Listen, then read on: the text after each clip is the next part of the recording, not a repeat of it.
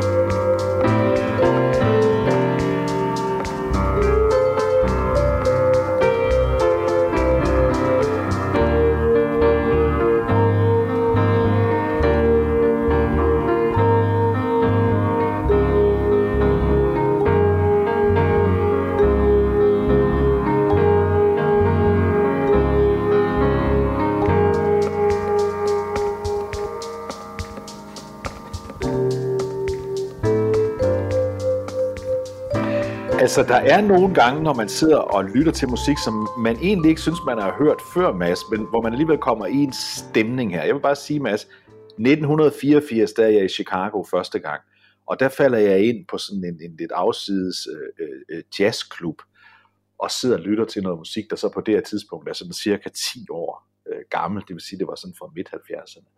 Så jeg synes simpelthen, når jeg hører det, som du har valgt til at, til at starte med, så er det som om, så er det, som om jeg er tilbage på, på jazzscenen i, i, i Chicago i nitten femoghalvfjerds.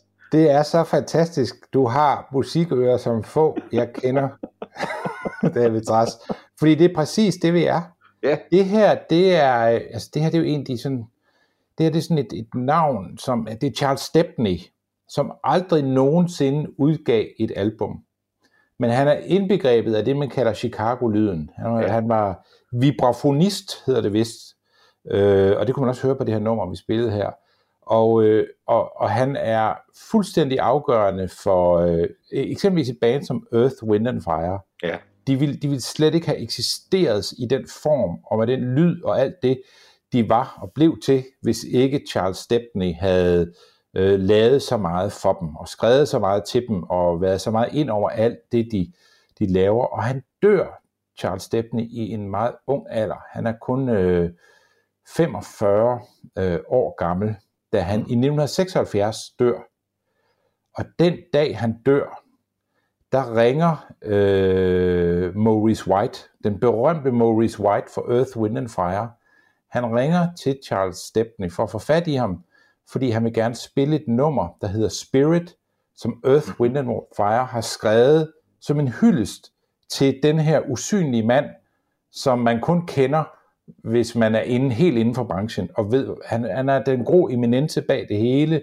Der er et musikgeni, altså simpelthen et, et geni over øh, dem alle sammen, og alle hylder ham, men han, er, han står aldrig forrest, og han er, øh, han er så vigtig for Earth, Wind and Fire, så de andre har siddet og lavet et nummer, der hedder Spirit. Derfor lukker vi på nummeret Spirit i dag af Earth, Wind and Fire. Det er skrevet som hyldest til ham, men han tager ikke telefonen, øh, da, han, øh, da Maurice White ringer til øh, Charles Stepney. Han, øh, han er nemlig død.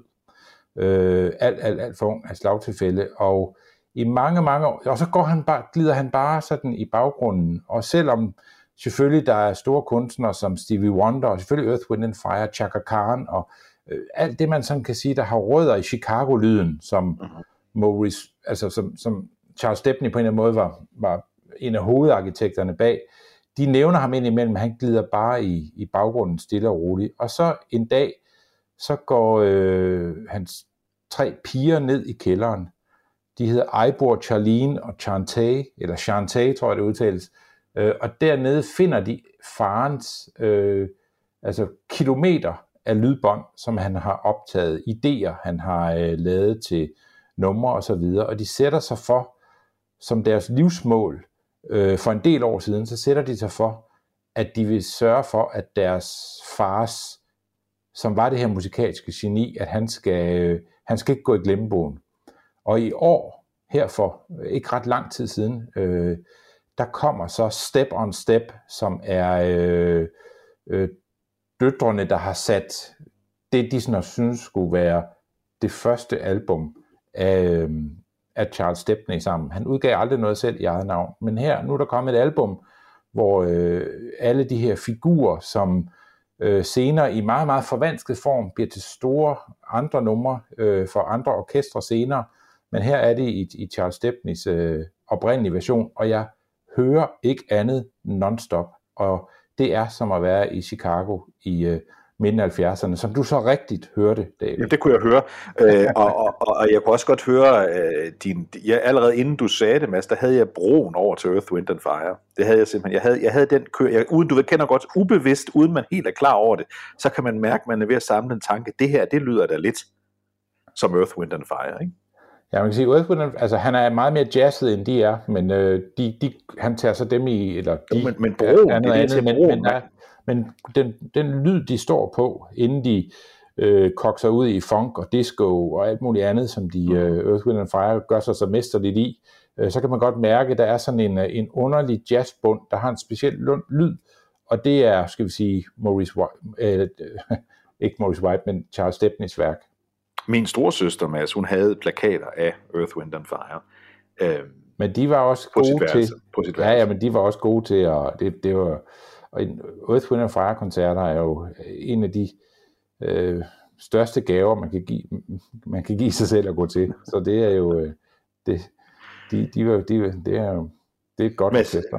Jeg skal lige øh, fortælle dig, jeg har, jeg, har, jeg har sendt overraskelsen videre til dig, eller glæden videre til dig, fordi, fordi her øh, i weekenden, øh, der får vi jo en, en, en et, jeg får, men jeg sender den videre til dig, en, en, en besked fra, fra, hvad vi må kalde en af vores allerbedste lyttere, nemlig Dorte Hansen.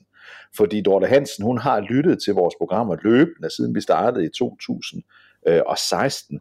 Og så hun, fortæller hun i, i, i mailen til os her, at hun har været syg, og derfor så har hun genhørt alle, det er det vigtige, alle afsnit af kampagnesporet. Det er mange timer, der er, der er meget syg.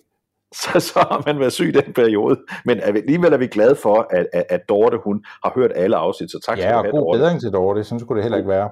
Jeg, jeg tror måske, hun er rask for det her. Jeg har lige været syg. Så, så jeg tror, hun er, hun, vi håber på, hun, hun er rask. En af de ting, hun minder os om, som en lille, hvad skal man sige, der er sådan en lille kritisk bemærkning, det er, at hun kan godt lide vores serie, men hun siger, det er som om, at de ikke altid bliver helt færdige. Og han nævner hun sådan en serie, så nævner hun om, at jeg havde glemt, Mads. Jeg havde glemt, at jeg overhovedet havde startet. Men nu har jeg prøvet at granske min hjerne. Det er lang tid siden, men der startede vi ganske rigtigt en, en serie med Niels Bjerre Poulsen fra Syddansk Universitet om Vietnamkrigen, og jeg tror kun, vi havde et afsnit, der var i anledning af, at Niels Bjerre Poulsen havde udgivet en bog om Vietnamkrigen, og jeg tror kun, vi nåede til, at den starter, krigen faktisk. Aha, jamen, øh, altså krigen skal jo gå i gang, men det vil også være rart at få dem afsluttet, når vi skal have fortællingen med, øh, og jeg må indrømme, at jeg har nok glemt det med Vietnamkrigen, at vi lovede en serie der. Men altså, hvis vi har lovet det, og vi har en trofast lytter, der kræver det, så bliver vi jo nødt til at levere. Det er sådan den holdning, jeg har til det, David. Det er også min holdning, og så derfor så har vi skrevet det ned på vores lange liste over øh, emner, der skal tages op. Vi gør det ikke i dag, vel? Fordi vi gør ikke, jeg, altså, vi gør, vi, jeg vi, vi godt, gør det ikke i dag. Jeg lige skal omkring øh, et par bøger i ålen, før jeg kaster mod en udsendelse om. om. Fra det øjeblik, den starter krigen. Men den vender, vi, den vender vi tilbage til, og det minder mig også om, vi har talt uh, internt på vores uh, talrige redaktionsmøder, har vi jo talt om, om vi skal...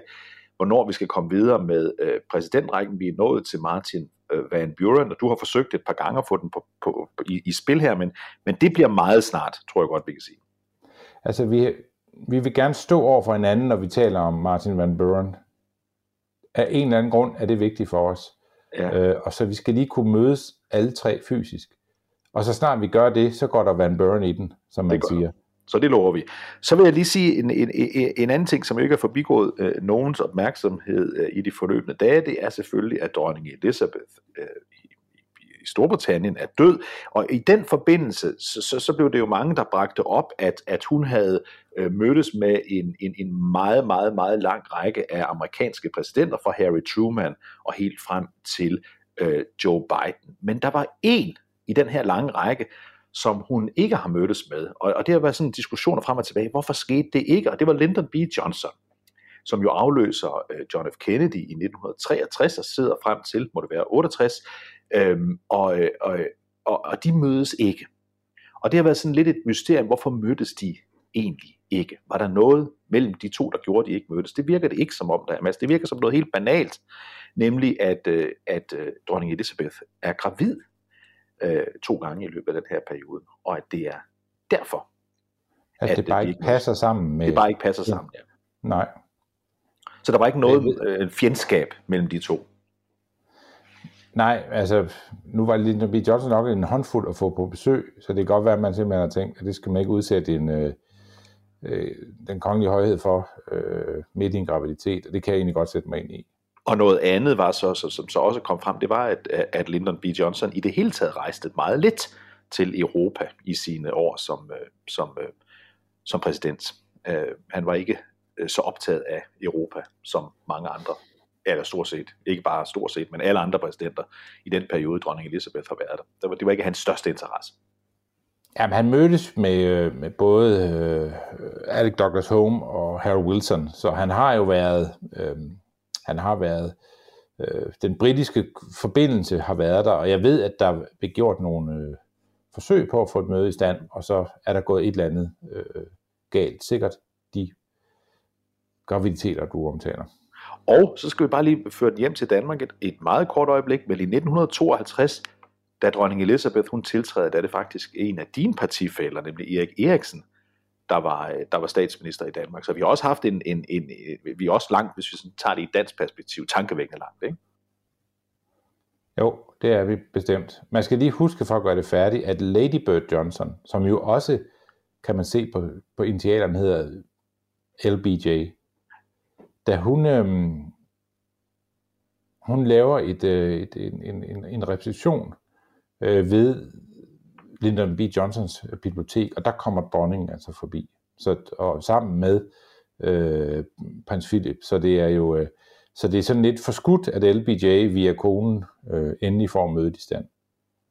Vi kan også godt sige, Mads, at, at når man følger amerikanske medier og ser, hvor meget øh, dronning Elizabeths øh, øh, død fylder også i Amerika.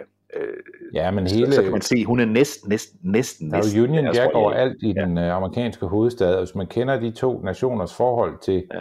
hinandens, eller til, til, til engelske flag i, ja. i, øh, i Amerika, det er jo ligesom for at slippe af med dem, at man, øh, at man, at man fik øh, uafhængighedskrigen, så er det usædvanligt, men, øh, men dronningens død har, har bragt så mange sammen, også øh, amerikanerne og englænderne.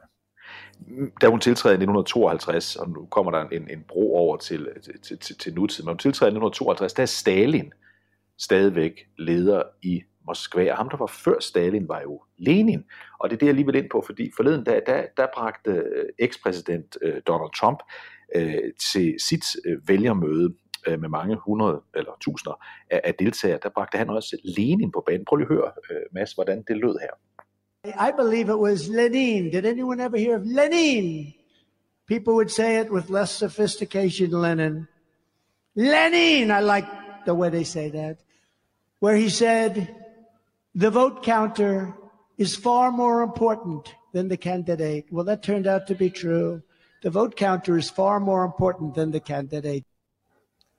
Ja, der er to ting, der er spændende i det her. Den ene, det er, at Trump han mener, at Lenin, det skal udtales Lenin. Og den anden er, at han, at han er, er, er gået så langt, som han finder, citerer simpelthen øh, Lenin for hans synspunkt om, at dem, der stemmer tæller, undskyld, dem, der tæller stemmerne op, tæller de mere vigtige kandidater. Ja. Du har jo været Ruslands korrespondent, David. ja. du, må, du må vide det her. Ja, det er, det er øh, Lenin faktisk. Sådan siger man det på russisk. Aha. Øh, det er jo fordi, man ligger trykket. Har jeg sagt, at det sker det hele mit liv? Ja, det er jo fordi, du ikke taler, at du går jo ikke rundt og taler russisk, så det er jo ok at sige Lenin, fordi sådan siger vi jo faktisk. Russisk taler man jo altid, men jeg har altid sagt Lenin. Ja, ja, men det er også.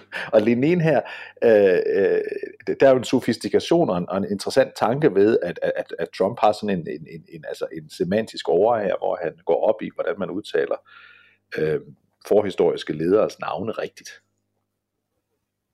Ja, men det er... Man får nogle gange på fornemmelsen, at når Trump læser navnet op på en person fra fortiden, så mange nok vil sige, det har du nok været igennem i skolen, at man sidder nogle gange og tænker, det er første gang, du stifter bekendtskab med det her navn lige nu, ja, mens du læser det op. Er det ikke rigtigt? Det synes jeg, man, man meget ofte kan have, og når vi siger historiske, så, så lad, os, lad os tage det altså historisk meget, i en meget, meget bred forstand, for det kan også være navn, som, som er historisk i den forstand, at de sagde noget i sidste uge, men ikke var, ikke var sådan kendte øh, nok til, at, at Trump kan huske deres, deres navn. Han er ikke typen, der bruger en masse spildtid på at sætte sig ind i, hvad der skete i fortiden. Men lad os bare lige tage hans sag, for den var vi jo del inde på i, i, i sidste uge. Udviklingen siden vi sendte sidste uge, det er, at uh, Trumps advokater har ønsket, at der skal udpeges en såkaldt special master, som, skal, som altså er en typisk en, en, en, en pensioneret dommer, som sådan skal undersøge alle de papirer, som F B I har fået fat i, for at se, om, om, om, om de er øh, omgæret af det såkaldte executive privilege, altså at præsidenten har lov til at have dem, og at de jo ikke må ses på af, af andre eller ej. Og den, øh, den, den sag er ikke afgjort endnu, fordi, fordi øh, den, den vil Justitsministeriet øh, anke. Men det kalder vi tidsudstrækning, tror jeg, man kalder det. Ja, og så kan vi også godt sige, at det, der er ret tydeligt, det er, at øh, hvis man ser på rygterne om, hvad er det, der tales om i forbindelse med de her kasser, jamen, så er det på rygtebørsen, der gør de, der ikke bryder sig om Trump, de bliver ved med at sige, jamen det er jo folkens, tager nu sammen, manden øh, stjal vores øh, atomare hemmeligheder og tog dem med hjem. Det må man altså ikke. Det er landsforræderi og værste skuffe. Øh, så der er jo, der er, de er ved at koge op og, til øh, den helt store øh, hovedret her. Og det, øh, det er selvfølgelig Trumps hoved på et fad, de håber, der bliver menuen. Et andet sted, hvor, hvor vil man sige, rebet strammes omkring øh, Trump, det er ved, at, at øh, hvad skal man sige, hans, hans virkelig hovedmodstander på mange måder, det er jo delstaten New York, som er, som er domineret af demokrater på alle tænkelige øh, niveauer. De er i gang med at, en, en, en, en lokal sag, altså en, en delstatssag i New York, hvor de er efter nogen af Trumps øh, rådgivere i første omgang, for at finde ud af, for at anklage dem for, at de har altså taget penge, der egentlig er samlet ind til et specielt formål, et politisk formål, dem har de brugt selv. Og det vi så forleden dag, det var, at Steve Bannon, som, som alle lyttere af det her program vil kunne huske som, som øh, en af Trumps allervigtigste figurer i starten, da han bliver kandidat, og som også kommer med ind i Det Hvide Hus af ganske kortvarigt som særlig rådgiver, men som er tilbage som en slags Trump-rådgiver øh, i dag uofficielt. Øh, han bliver simpelthen anholdt, og så laver han det, man kalder The Perv Walk. Man ser ham, det er jo ikke noget, han nødvendigvis ønsker, men han bliver simpelthen i håndjern ført forbi pressen, mens han bliver øh, altså anklaget for at have fuppet øh, med øh, betroede midler, i givet fald en, en temmelig lang fængselsstraf, hvis vi når dertil. Og det er sådan en måde, hvor man siger, at de også er i gang med at varme op til en sag her, der også kan ende med, at man går efter Trump. Øh, det er også øh, et, et, retsspor, et retsspor, der, der følges lige nu. Og der er i det hele taget mange, og har været mange juridiske spor omkring præsident Trump, og der er ikke noget af nogen, der har ført direkte hen til ham endnu. Og der er jo mange, der selvfølgelig siger, jamen på et eller andet tidspunkt, så er, må der jo være et af dem, der ender hos ham. Øh, vi kan jo også huske den periode, hvor øh, vi havde hele sagen om hans, øh, hans, hans øh, advokat, øh, der... Øh, Der, der endte i fængsel, øh, og der tænkte man også, om han kom tæt på, og hans kampagneleder øh, i sin tid. Øh, hans der, finansdirektør i, i, i Trump-organisationen senest også. Der, ja, og det er altså nogen, der er kommet i fængsel, og, og faktisk har mange af dem fået nedsat straf ved at samarbejde øh, med myndighederne, og man tænker, hvad kan de dog tilbyde at samarbejde om? Øh, det, det, det vil tiden vise, så derfor er der jo en del spekulationer om, om hvornår det er, vi ser Trump i vidneskranken. Og så er der en ting mere, Mads, vi måske lige skal, øh, jeg måske lige skal bede dig om at, at, at, at forklare, fordi mange vil jo givet huske, at præsident Trump, mens han stadigvæk er præsident Trump, benådiger, altså giver, giver Steve Bannon en, en, en benådning for alt, der måtte komme øh, fremadrettet øh, i dagene, op til han slutter som, øh, som præsident. Den ret har en amerikansk præsident nu. Øh, og alligevel, så ser vi nu ham i, i, i, i håndjern. Det er selvfølgelig, fordi der er en, en twist i sådan en benådning. Ja, altså som jeg forstår det, så øh, kan man ikke bare give folk sådan et, øh, du ved, ligesom i Matador, hvor man kan forlade fængsel, når man har lyst til det. Det, det kan man ikke gøre. Man, man, man, man skal være mere præcis med det, man øh, benåder for. Øh, man kan ikke bare sådan sige, hvis du nu på et tidspunkt skulle gøre noget forkert, så har jeg i øvrigt benådet dig, og jeg har været præsident i U S A, så det gælder. Sådan spiller klaveret ikke, og det er det, man selvfølgelig bruger mod Bannon her. Mads, vi skal lige over til, til, til, til præsident Biden, altså den nuværende præsident. Han var ude at sige forleden dag, at øh, folks, som han hele tiden siger, det siger han til et vælgermøde, som han i øvrigt øh, gerne må komme til nu rundt omkring i de amerikanske valgkredse. Vælgerne, undskyld, de lokale kandidater vil gerne have, at Biden kommer, fordi han jo i de sidste måneder, som vi har beskrevet her i programmet, har opnået en popularitet, er måske et stort ord, men dog en stigende kurve, øh, opadgående øh, for sin popularitet. Han sagde forleden dag, at folks, I skal være klar over, at det, der er på spil ved midtvejsvalget, det er, hvis vi kan få to senatorer mere, husk på, der står halvtreds halvtreds nu, hvis vi får to mere, tooghalvtreds til otteogfyrre, og vi beholder flertallet i repræsentanternes hus, så kan vi gøre rigtig meget. Vi kan for eksempel, og det er en vigtig ting, han siger hele tiden, vi kan for eksempel gøre øh, retten til øh, øh, fri abort til lov øh, i øh, kongressen, og på den måde omgøre, øh, måske omgøre højesteretsbeslutningen øh, øh, for nylig. Og det er jo interessant, fordi som det ser ud nu, når vi kigger på målingerne, det vi snakker meget om, at det står ret stabilt, så ser det ud til, at, at demokraterne øh, kan få tooghalvtreds, måske endda fireoghalvtreds af senatsposterne ved det her valg, øh, mens at det stadigvæk ikke ser ud som om, at de kan få flertal i repræsentanternes hus. Det er der, vi står sådan cirka i målingerne, som de ser ud nu. Ja, og det er jo, altså, vi sad ikke, altså med de meningsmålinger, Biden har, og det snakke, vi har haft i lang tid om, hvor svært det her midtvejsvalg må det være, og vi vred vores hjerner, David, for at finde tænkelige scenarier, hvor man på en eller anden måde kunne jo få det til at blive bare lidt spændende, det her midtvejsvalg, vi skulle vi så frem imod, og det virkede håbløst. Altså det virkede som om demokraterne skulle bare øh, undgå at tabe for meget der, og så måtte det næste præsidentvalg så være det, der vil det næste fikspunkt, man skulle have for så man kunne gøre en eller anden form for comeback. Og lige nu, der ser det ud til, at demokraterne øh, har øh, serveretten i forhold til midtvejsvalget, og har de bedste muligheder for faktisk at udvide deres magtbase. Det er jo, det er jo ret gagak, når man tænker på alt det, vi har.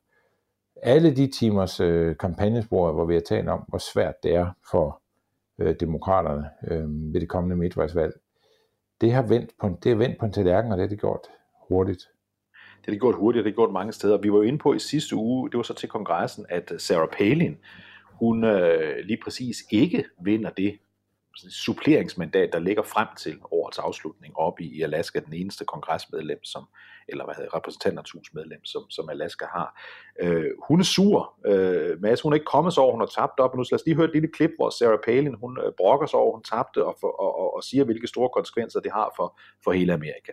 Well, I think the entire country should be angry at what's going on with this establishment system. And it was the political establishment that created this system with the ranked choice voting and without encouraging the other Republican to drop out once he got thumped three times. Others should be outraged about what's going on here because we our system is harming the rest of the U S. Det hun er inde på her, Mads. Når hun siger system. Ja. Så er det fordi, de har vedtaget et ret skørt valgsystem i Alaska. Ja. Ja, så øh, det kan jo, det skal man lige vide, det er det, hun taler om. Og det er jo det her med, at i Alaska, når man stemmer, så stemmer man også på, hvad nu hvis din nummer et ikke bliver til noget? Ja. Hvem vil du så stemme på? Ja, det. Og det kan man jo ligesom sige sig selv, at det kan, det kan blive ret, øh, så kan ting blive ret crazy, hvis man ikke lige har en, der får halvtreds procent i første hug. Og det er jo så det, der sker derop. Og det viser sig så, at øh, republikanerne ikke var gode til at holde deres stemmer hjemme, så at sige. Og det betyder, at øh, det her system er så skyld i, at Sarah Palin øh, taber. Hun begynder så at lange ud efter øh, nogen, hun synes skulle være gået ud, øh, så man ikke kunne stemme på dem, og så en demokrat som sin nummer to.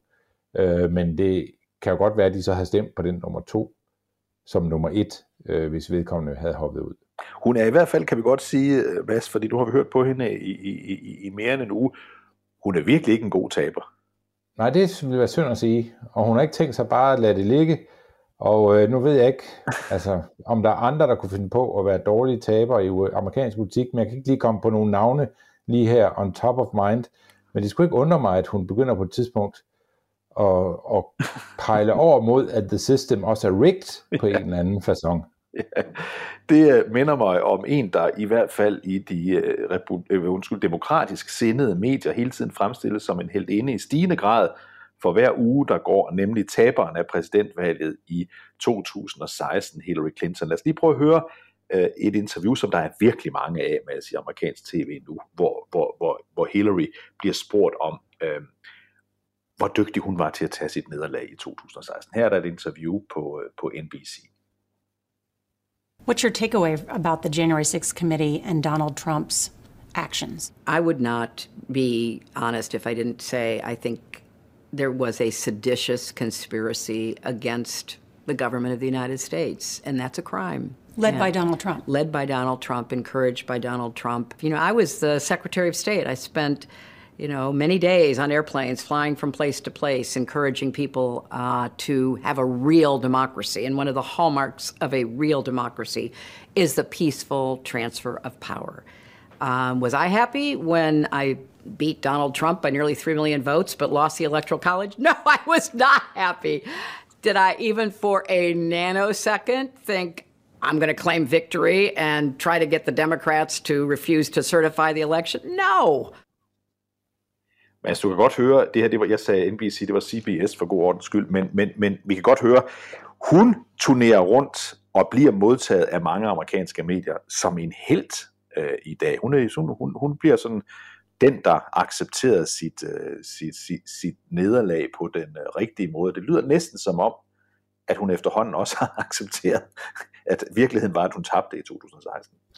Jeg tror, at hun øh, sidder og tænker på, nu hvor englænderne mangler en dronning, om hun ja. på en eller anden måde kan, kan komme i spil der. Og derfor øh, virker hun meget rundt for tiden. Det vil være mit bedste bud.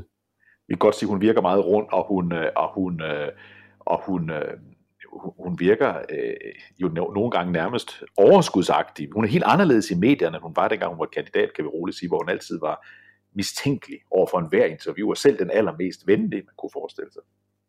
Ja, men øhm, hun har noget på hjertet, og det hun jo gerne vil øh, gøde øh, bunden for, det er jo en eller anden form for politisk fastholdelse af den indflydelse, hun har. Og jeg, jeg ved ikke, om hun helt har droppet tanken om at være i spil, når den siddende præsident tydeligvis er en, nogen vil ønske udskiftes næste præsidentvalg. Det bliver der også spekuleret i. Og det er jo, det, altså det, det er jo, det er jo på en eller anden måde helt vildt at forestille sig tanken, at Hillary øh, ville stille op igen, men, men du har jo helt ret, vi kan se på de amerikanske medier, at det er ikke noget, man udelukker i de amerikanske medier. Man kunne godt forestille sig, at hun ville tage en tur mere. Altså jeg tænker, øh, man skal huske, at, øh, at noget af det, der, noget af det brændstof, man kan få her i livet, det er, når man lider nederlag. Fordi man tænker, det kan simpelthen ikke, det kan, ja, man tænker, man skal vise dem, at man, øh, at, at det var dumt at vælge en fra. Og man føler sig meget fravalgt, når man sætter op i politik øh, og taber. Det har vi begge to prøvet, David. Det er ikke ja. nogen ret rar følelse. Nej, det er en kedelig og det følelse. Første, man sidder og tænker, det er, først siger man, jeg, vender, jeg går aldrig tilbage til det, til det der, jeg forlader det her for altid. Nu, they won't have tricked Richard Nixon to kick around anymore, som Nixon sagde i sin tid. Men så går der lidt tid, og ligesom Richard Nixon, så tænker man, ah, jeg skal vise dem. Har du ikke også haft det? Jo, jo, jeg skal vise dem, og, og, og, og den slipper man helst ikke, og så kommer der, der er også en fase naturligvis, hvor man forsøger at forklare sit nederlag øh, øh, på en lidt mere ædel måde, end det måske øh, i, øh, i virkeligheden var. Ja, og man, man sidder jo også og tænker over, hvis ikke systemet havde været så, øh, så kan være så meget fodboldsvindel. og, og, man, og man sidder og tænker på, at Lenin havde også ret, hvis ja. bare jeg havde fået indsat de rigtige stemmetæller, ikke? Ja, og det første gang, jeg sætter op til Folketinget, der er der er ikke mere end et par hundrede stemmer til ham, der lige foran mig, og jeg synes, det var, der foregik mærkelige steder ved valgstederne derude i København, for mig, og så videre. Men ingen ville sige noget. Altså, det, alle lod bare som om, at alt var, som det skulle være, ikke? Og alle kunne se, hvad det var, der foregik. Og det, det var mig, det gik ud over, men de kunne ikke holde mig nede. Så ventede du. Øh, vi skal lige til senatsvalget, fordi vi bare lige ganske kort, et af de steder, som vi har talt utrolig meget om her i programmet, fordi det er så stærkt underholdende, det er valget i New Jersey. Bare lige hørt et lille klip her, hvor øh, John Fetterman, demokraten, han taler negativt om doktor Oz, republikaneren. In the, in the Mon Valley, we make steel! We make steel! In New Jersey, in New Jersey, doktor Oz makes crudité. Var du klar over, at crudité, som vi har talt meget om, altså det, som, som John Fetterman kalder en veggie tray, altså skårende grøntsager, som man spiser, før man spiser rigtigt til aften, at crudité, det i en periode var det mest søgte ord i, uh, i hele U S A, fordi ingen jo anede, hvad det var, undtagen doktor Oz og nogle få andre. Så det her, det driver Don John Fetterman til det. Vi googlede det alle sammen på livet løst, da vi hørte om det. Det er sådan et ord, man har set nogle gange og tænkt, det behøver jeg ikke at vide. Hvad er det nu, det er? Og ja. Så har man ikke gidet at slå det op. Og pludselig, pludselig så bliver man, sidder man der, og man skal vide, hvad det er, og, øh, og, og slår det op. Øh. Så, så vi, du har også været der, jeg har været der. Vi har alle sammen siddet og googlet crudité. Og først kan man høre det, så skal man lige tænke over, hvordan skal man stave det her? Hvordan må det... Ja, og sige det. Hvordan må det, hvad er det må hvor ligger trykket? Ja, og så finder man det. Så vi er, vi er mange, der sidder og og googler sådan løbende, mens, øh, mens tingene de folder sig ud, for at, at undgå at blive fanget på forkerte ben, hvis nu nogen skulle spørge til de her ja, hvad er det egentlig? Grøntsager. Ja, og, og, og, og det der er, er, er, er, er, der er så mange ting, der er interessant ved det, men, men, men, men, men den ene ting er altså, at vi, det er cirka det tidspunkt omkring, der hvor doktor Oz han første gang kommer med sin uheldige optræden, som jo egentlig er en, hvor han fortæller om inflationen, the Biden-flation, altså hvordan Biden er skyld i inflationen stiger, og han viser de her grøntsager. Det, det går så galt for ham. Den, det er der, at John Fetterman han for alvor øh, stikker af, og det tweet, hvor John Fetterman bare står med sådan en veggie tray fra en billig købmandskæde naturligvis, og han står og viser den og siger, øh, det her det kalder vi veggie tray, I, i Pennsylvania. Det er et af de årets mest, årets mest sete uh, tweets uh, i U S A. Ja. Og, og han fører, Mads. John Fetterman, han, stø, han fører stadigvæk, og, og er derfor et af de steder, hvor vi kan se, at der kan komme et skifte i demokratisk retning. Men vi skal lige skifte til en anden, som vi ikke har talt så meget om, øh, nemlig Florida, Mads. Fordi nede i Florida, der, hvis man spoler tiden tilbage til lige efter præsidentvalget i, øh, i november tyve, så er der suppleringsvalg øh, nede i Georgia, sagde jeg Florida, jeg mener Georgia, øh, nede i Georgia, hvor, øh, hvor demokraterne meget overraskende vinder begge sæder. Det er derfor, der står halvtreds halvtreds i senatet på nuværende tidspunkt. Nu er det ene så på valg her til, øh, her til midtvejsvalget, der skal, skal den her post altså, altså rigtigt udfyldes, øh, og, og den, den kandidat, som, som republikanerne har, han hedder Herschel Walker, og han er oppe imod øh, en af de to, der vandt der i, i to tusind og enogtyve, januar to tusind og enogtyve, nemlig Warnock-demokraten. Øh, Lad os lige prøve at høre øh, en reklame her fra øh, Herschel Walker, som jeg skal sige er sort, og dem han bringer frem øh, i det er de begge to. Klip, det, det er de begge to. Det er andre sorte, der taler negativt om, hvad skal man sige, racisme i U S A. Prøv at høre det her. I do absolutely agree that it's racist. It is a redux of Jim Crow in a suit and tie. America has a long history of systemic racism. You ain't black. America has a pre-existing condition. It's called racism. Senator Warnock believes America is a bad country full of racist people. I believe we're a great country full of generous people. Warnock wants to divide us. I want to bring us together. I'm Herschel Walker. I approve this message. Ja, dem han nævner i, i starten, vi hører tale om racisme som det største problem i U S A måske, det er Stacey Abrams, der stiller op til guvernørvalget i Georgia, sort. Det er Kamala Harris, vicepræsidenten, der også er sort, så er det Joe Biden, og så er det endelig øh, Raphael øh, Warnock, den nuværende senator. Og så kommer Herschel på banen og siger, vi har ikke, øh, altså, vi, vi ikke, vi har ikke øh, de her store problemer, som de taler om. Vi er et generøst folk, der bør samle os i stedet for at sprede os. Det er en af hans øh, hovedpointer. Og så skal vi lige sige, at i, i, i målingerne dernede, der står det ret tæt. Der fører den siddende Warnock sådan i snit med et par procentpoint. Det vil sige, det er inden for rækkevidde. Ja, altså, ja, altså Warnock har været meget i front tidligere. Altså i nogle målinger har han været op med ni og ti procentpoint. Og nu er der mange målinger, der har dem helt lige, eller et lille forspring til Walker. Så det bliver meget, meget spændende. Det er jo nok, man må nok sige, at hvis Georgia skal have to senatorer valgt, så ville det være mest logisk, at, at det oftere var to republikanere, end det var to demokrater.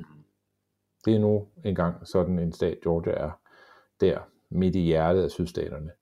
Øh, men, øh, men det her valg er altså ret tæt, og, øh, og der kommer til at blive smidt mange midler efter det her valg, fordi det kommer til at være afgørende. Og det interessante er selvfølgelig også den måde, hvor øh, især Herschel Walker, hvordan han forsøger øh, og, øh,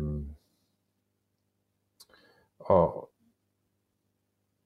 og, og, og løfte det lidt svære øh, den lidt svære opgave, det er at være sort i det republikanske øh, parti. Det, det kan der være forskellige grunde til, men det, det er øh, det, det er nogle gange en U S-post, men han, han gør det egentlig udmærket. Han er meget karismatisk. Øh, han er sådan en, øh, jeg ved ikke, hvad man kalder det, han er sådan et, et, et meget, meget fit mand med meget øh, karisma.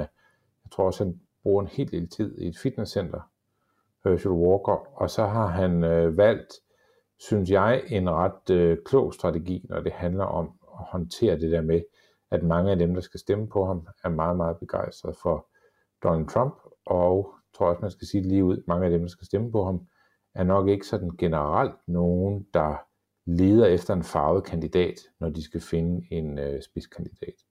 Øh, det, det, det håndterer han egentlig ret klogt, synes jeg.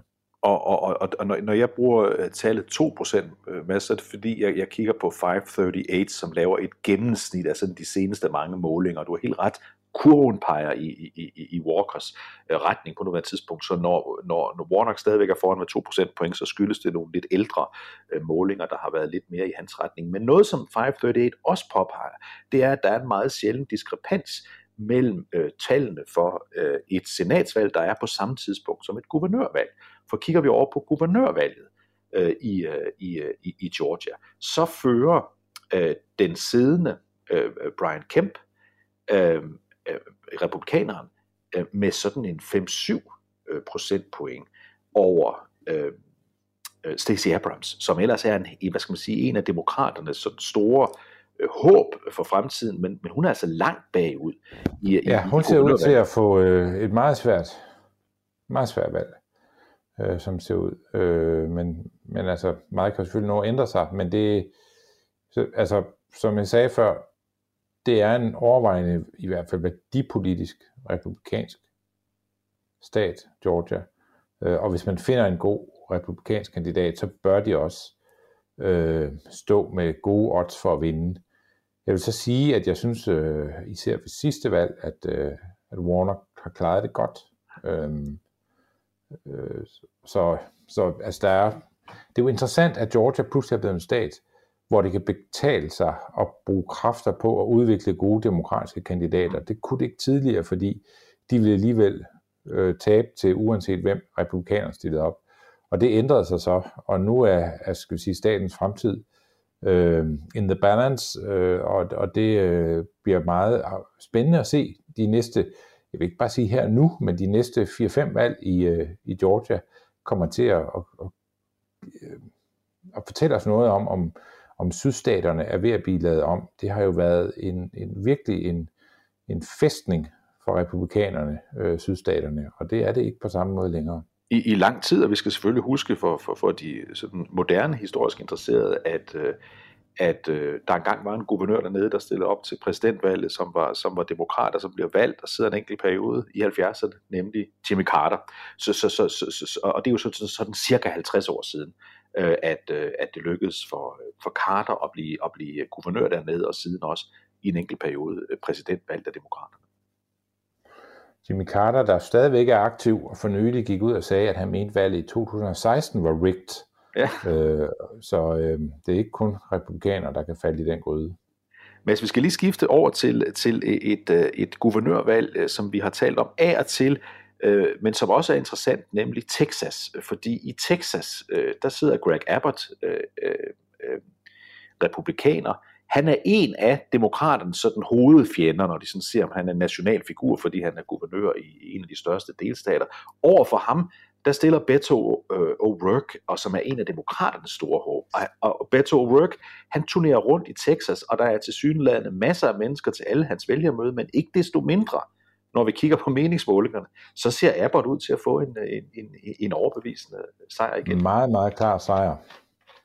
Jeg synes nu heller ikke, han er nogen imponerende kandidat, men det kan godt være, det er min bias over for Beto O'Rourke, som jeg, altså, lige siden han stod oven på de der borer og talte til en forsamling på syv mennesker, hvor han insisterede på at stå oven på bordet, i stedet for at stå blandt dem og tale med dem. Der har jeg haft meget svært ved at tage ham alvorligt, og han crashede fuldstændig som præsidentkandidat, og jeg, jeg tror ikke, jeg er en af dem, der vil være mest ked af at se ham. Og, og da han var præsidentkandidat, ja, et af de tidspunkter, kan vi huske, hvor han, hvor han crasher, det er jo hans forsøg på at finde en venstreorienteret position øh, i demokraternes øh, primærvalgkamp dengang, og derfor blandt andet er ude at sige noget, der, der meget nemt kan lyde, som om han hoppede på øh, et, et, et noget venstreorienteret syn, et meget venstreorienteret synspunkt hos demokraterne, nemlig defund the police, som jo nærmest lød, som om han ville afskaffe politiet. Det indhenter ham lidt nu, selvom han forsøger at sige, at det var noget andet, han sagde, øh, så har det har været problematisk for ham i, i Texas, at han nåede at få sagt det i sin øvrigt meget korte og meget altså bemærkelsesværdig ringe præsidentkampagne. Ja, den, det, den var rigtig ringe, øhm, men også lidt morsom. Og så, øh, så, så var der jo hele det her skyderi i Uvalde, hvor ja. han øh, bryder ind og står og råber og øh, får det til at handle om sig selv og så videre på sådan lidt ufed facon. Lige dagen efter det var sket. Lige præcis, og det, øh, det, jeg ved ikke, man skal tænke så meget om, inden man politiker rører ved, øh, ved sådan noget, når der, når der sker meget voldsomme ting, og, og, og det i mine øjne kommer man tit til at fremstå med en, der, som en, der øh, misbruger en situation til egen politisk vindings skyld. Jeg ved godt, han synes, han havde en sag. Jeg synes heller, at hans sag var helt urimelig. Det var ikke så meget det. Jeg havde bare håbet, at han havde, havde gjort det på en anden facon, og lige havde trukket vejret i de der dage, øh, hvor, øh, hvor, hvor hele U S A, og især Uvalde, øh, os alle sammen, øh, var i chok over det, der var sket. Mads, lige her til sidst i udsendelsen, så vil jeg komme med en anbefaling. Det kan være, at du allerede øh, har set den, men, men, men jeg faldt over en, en serie, som nogen anbefalede mig her for ganske nylig, der hedder atten treogfirs. atten treogfirs. Og det det er, det er en forløber til en serie, der hedder Yellowstone, øh, som, som blandt andet har Kevin Costner i en af hovedrollerne. Yellowstone-serien, den handler om, den handler om en familie, der driver et kæmpestort landbrug i, øh, i, øh, i Yellowstone-området, det største i U S A, og det er sådan et drama omkring den familie. Og det, den foregår så i, i, i, i nogenlunde vores tid. Men atten treogfirs, der er man altså gået tilbage og tænkt over, hvordan kom den her familie, som vi nu ser i Yellowstone-serien, egentlig til Yellowstone i atten treogfirs. Og det vi så følger, den her serie, den starter i Fort Worth. Det er jo i dag en søsterby til Dallas, fuldstændig smeltet sammen med Dallas, men dengang var det ikke noget særligt, hvor toget gik dertil, og så kom der, så kom der jo altså indvandrere fra Europa, i det her tilfælde den store gruppe af tyske og østeuropæiske indvandrere, der ankommer her til Fort Worth. Så er der sådan nogle cowboys, der skal få den helt til, det er meningen, de skal til Oregon, så langt ender de ikke med at komme. Og så er der en anden familie, der så også kobler sig på her. Det er den, der ender med at blive Kevin Costners, øh, Kevin Costners øh, familie i, i, i Yellowstone, som er i dag. Men det, der er så fantastisk, Mads, historisk set, det er, at vi altså følger den fra, de forlader Fort Worth, og altså til hest og til fods, kommer ud for alskens øh, øh, drama, mens de skal forsøge at nå helt frem. Altså dødsfald, overfald af banditter, du ved, hvide banditter, men også... Og har en helt tysk landsby på slæb. en hel, altså en hel russisk landsby på slæb, som næsten alle sammen dør. Er det en russisk, er det ikke tyskere? Øh, tyskere, tyskere ja. og, og, og sigøjner og nogen, der taler russisk også i den her gruppe. At det, er et, at det er en fantastisk serie, Mads. Den er på Paramount, jeg vil anbefale dig at se den. Fordi det, jeg, det be, sjældent, jeg, jeg, jeg, jeg fik abonnement på Paramount for at se den. Ja. Øh, og først, altså Yellowstone er ikke hvad jeg skriver hjem om. Nej. Det er bare sådan en, det er sådan Dallas og Dallas om, nutiden, om igen. Ja. Sådan en dynasti.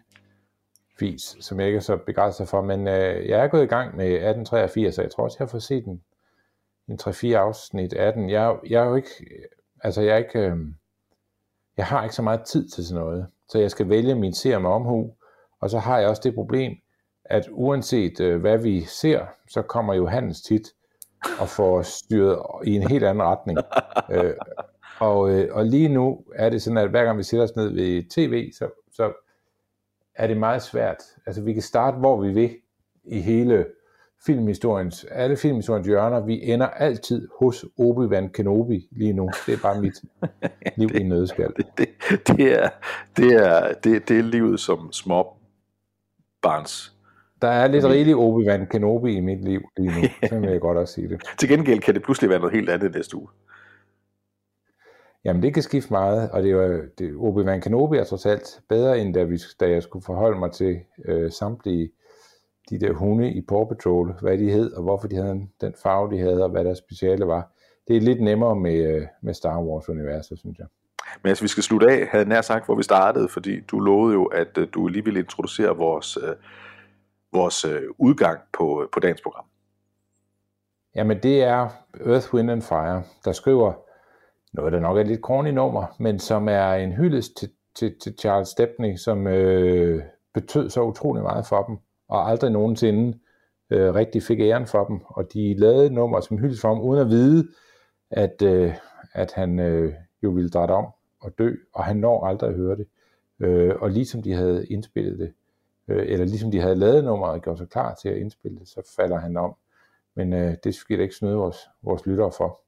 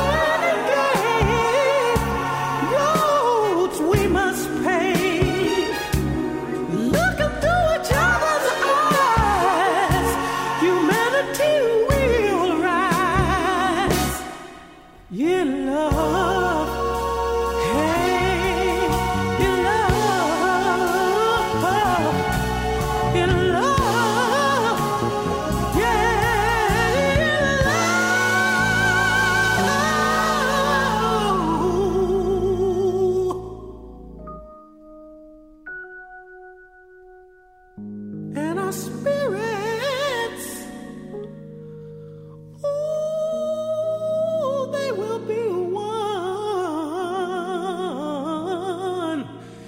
Yeah, there'll be one,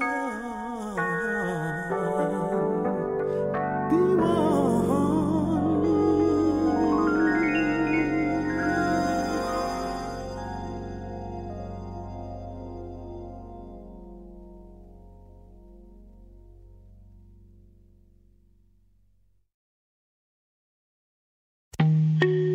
En af dine bedste medarbejdere har lige sagt op. Heldigvis behøver du ikke være tankelæser for at undgå det i fremtiden. Winning Temp indsamler data gennem hyppige og anonyme medarbejderundersøgelser, så du lettere kan mærke pulsen på dine medarbejdere og støtte der, hvor der er behov. Kunder som Alfa Laval, Orkla og Volvo bruger allerede Winning Temp og ser, at det øger trivsel, reducerer turnover og hjælper med at fastholde talenter. Få gratis gennemgang allerede i dag på winning temp punktum com.